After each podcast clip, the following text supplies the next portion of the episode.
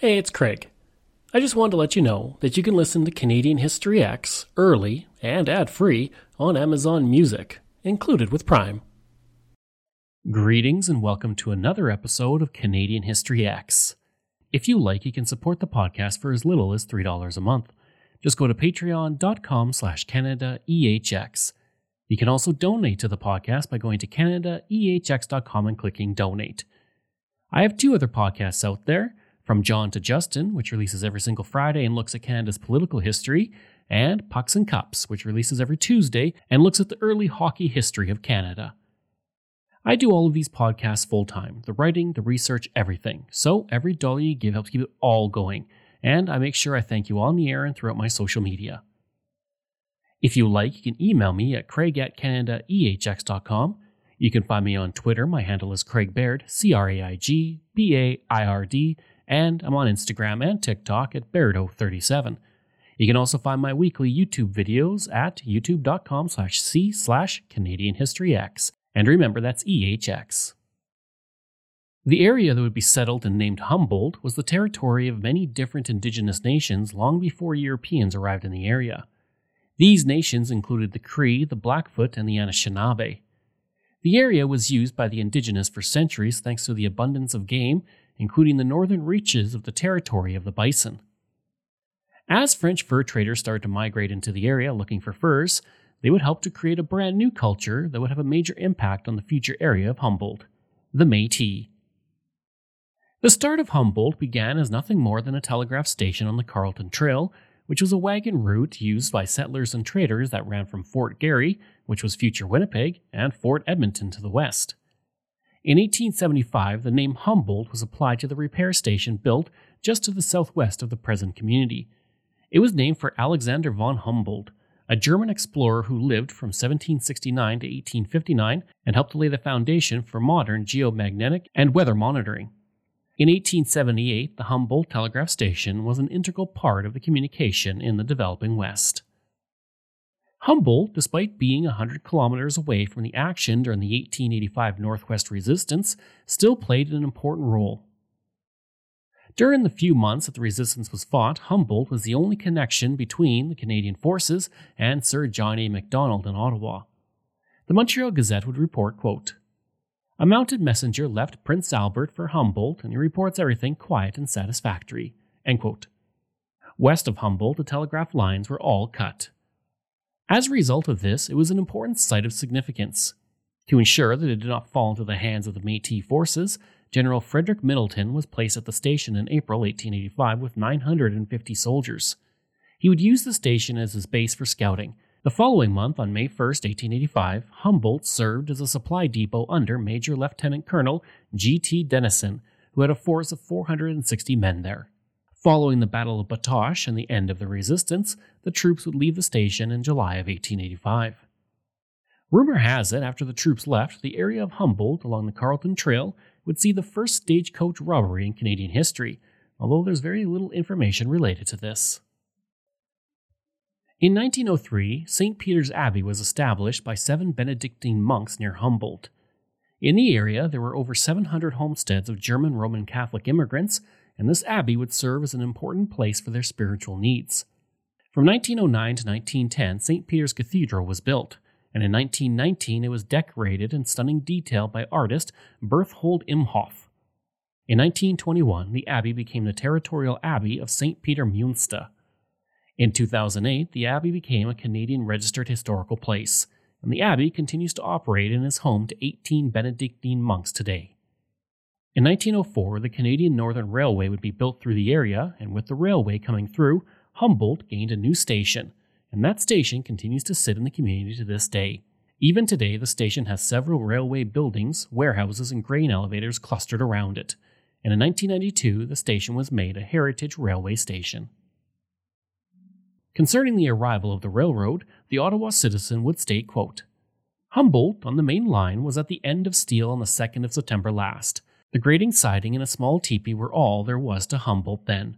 A week later, the rails were down and the town was on the market. Within a few months of September, $18,000 worth of lots were sold on the opening day of selling and $60,000 over the next 60 days. This amounts to about $450,000 and $1.5 million today.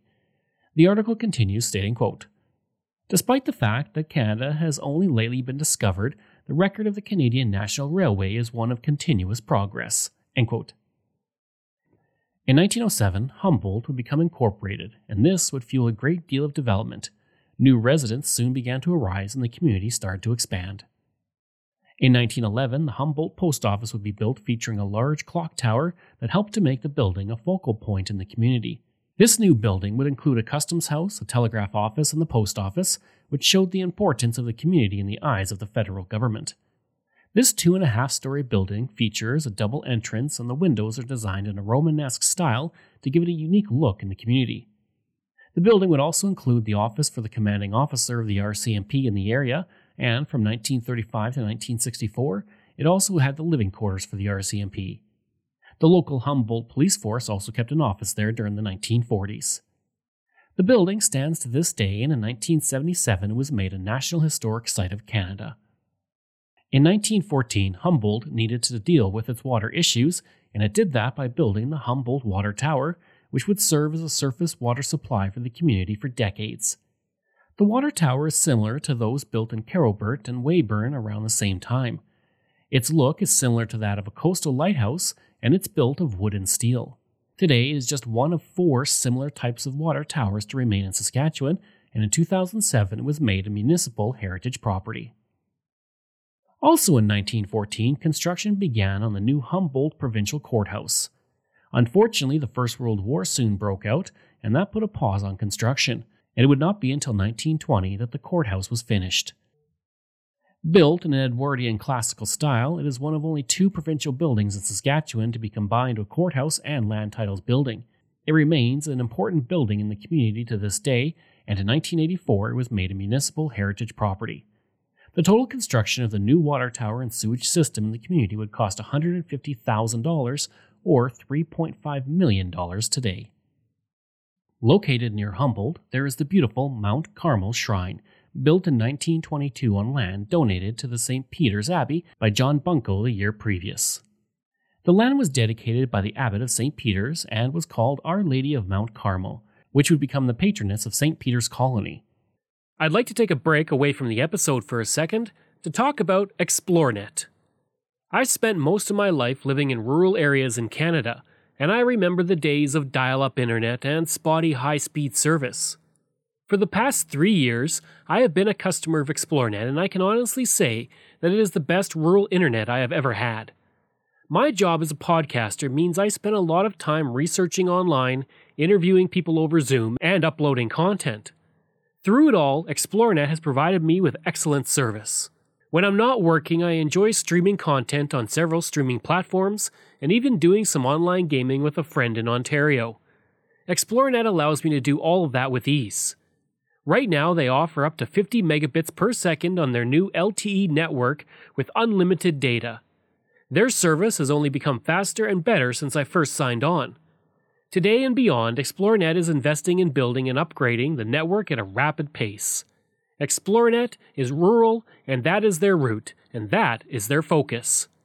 For more information about rural internet options in your area, go to explorenet.com or call 1 866 285 2253. In 1922, the first pilgrimage was held to the shrine, and from 1922 to 1954, upwards of 6,000 people would take part in the pilgrimage each year. In 1948, during the Family Rosary Crusade, 12,000 people took to the pilgrimage. In 2002, during the Catholic World Youth Day in Toronto, when Pope John Paul II visited, 1,500 people took part in the pilgrimage. In 2012, the 90th pilgrimage would be held and 450 people would take part, and you can still visit this stunning site to this day. At the site in 1928, a 14 foot high foundation was built, and an 8 foot high and an 8 foot tall white marble statue of Mary holding Jesus, which was made in Italy, was placed on top. A chapel would be built in 1938, and in 1939, the 14 stations of the cross were built leading up to the shrine. No mention of Humboldt can be complete without talking about Glenn Hall, also known as Mr. Goalie. Hall had been born in Humboldt on October 3, 1931. After playing for the Humboldt Indians and the Windsor Spitfires, he would be signed by the Detroit Red Wings in 1949. He would spend his first few years of professional hockey playing in the minor league system of Detroit, and in 1952 he was called up during the playoffs to serve as a backup during the Stanley Cup final. He would not play a single NHL game, but he still got his name on the Stanley Cup when the Red Wings won. Hall would eventually crack the lineup in 1955 56 and would go on to win the Calder Memorial Trophy that season. After a second season playing every game for the Red Wings, Hall was traded to the Chicago Blackhawks with Ted Lindsay in what was seen as a retaliation for forming a players' union. It was with Chicago that Hall would have his greatest success. He would play for the Blackhawks until 1966 67 when he was claimed by the St. Louis Blues in the expansion draft, and he would then play for St. Louis until 1970 71 when he retired. After his Stanley Cup win in 1961, he returned to Humboldt for a big celebration in his honor, and he would say at the event, which his parents also attended, quote, Each year when the hockey season ends, I look forward to returning home. After all, I had my start in hockey here, coached by Humboldt men such as Ronnie Ward and Leo Parker when I was learning the game. This will always be home to me. During his career, Hall would play in 13 NHL All Star games, win the Vezina Trophy three times, the Conn Smythe Trophy once, and the Stanley Cup in 1952, 1961, and 1989, the last time as a goalie coach with the Calgary Flames. He holds the NHL record for the most consecutive games started by a goaltender with 502 games, and he was inducted into the Hockey Hall of Fame in 1975. In 1998, he ranked 16th on the Hockey News list of the 100 greatest hockey players of all time, and in 2017, he was named one of the 100 greatest NHL players ever. In Humboldt, there is a permanent monument to Hall in the form of Glenn Hall Park along Glenn Hall Drive. Stopping the puck is, is what matters. That's why goalkeepers are relatively simple. They only have to think of one thing, and that's stop the puck.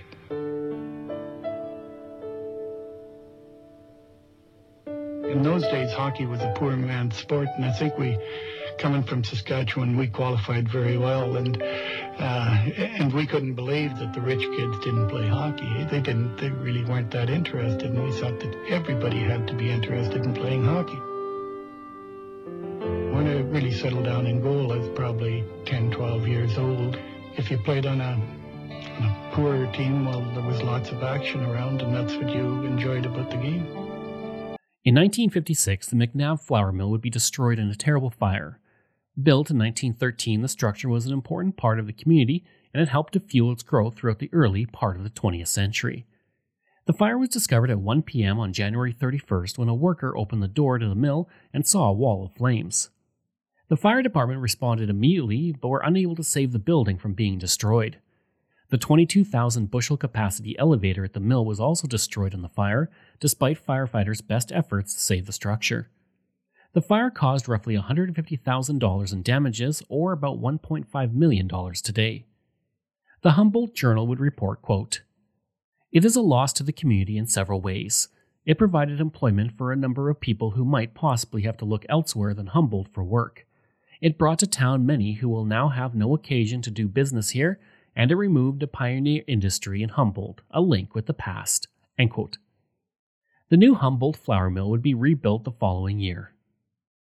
Unfortunately, we can't talk about Humboldt without talking about the terrible Humboldt Broncos bus crash that happened on April 6, 2018, when 16 people were killed and 13 injured after the team coach bus was struck by a westbound semi trailer truck. Most of the dead and injured were players for the Humboldt Broncos hockey team. The crash would make news across Canada and the world, and a GoFundMe campaign would raise $15 million, setting a national record. Both Prime Minister Justin Trudeau and Saskatchewan Premier Scott Moe attended the memorial service at the arena on April 8th.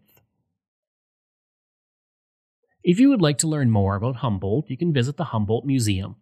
The museum features several exhibits, including one that is devoted to the culinary history of the community, the religious history of Humboldt and the St. Peter's Colony, as well as exhibits devoted to the businesses of the community dating back to its earliest years. You can also visit the kitchen and parlor of a pioneer home, which includes a cream separator, butter bowl, wood burning stove, and more. There's also a natural history section that features several animals on display, including a bald eagle.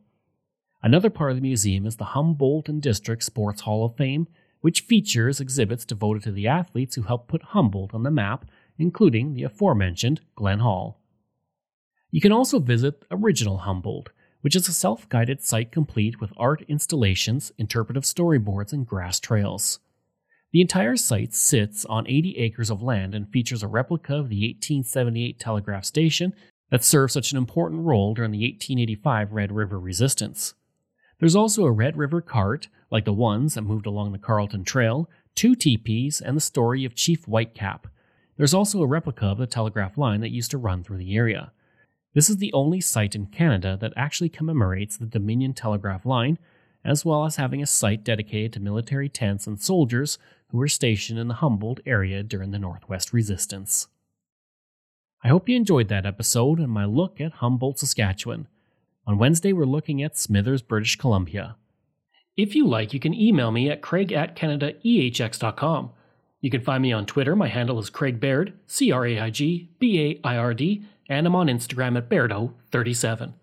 As well, again, if you want to support the podcast, you can for as little as $3 a month. Just go to patreon.com slash CanadaEHX. And you can donate to the podcast by going to CanadaEHX.com and clicking donate. I'd also like to thank all of my wonderful patrons, and I apologize if I get any names incorrect.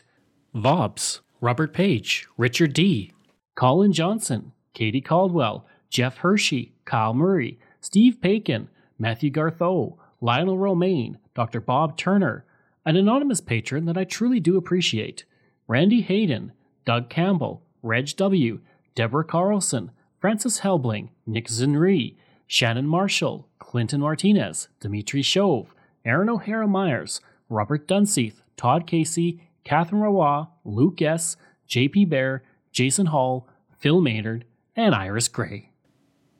Thanks. We'll see you again next time.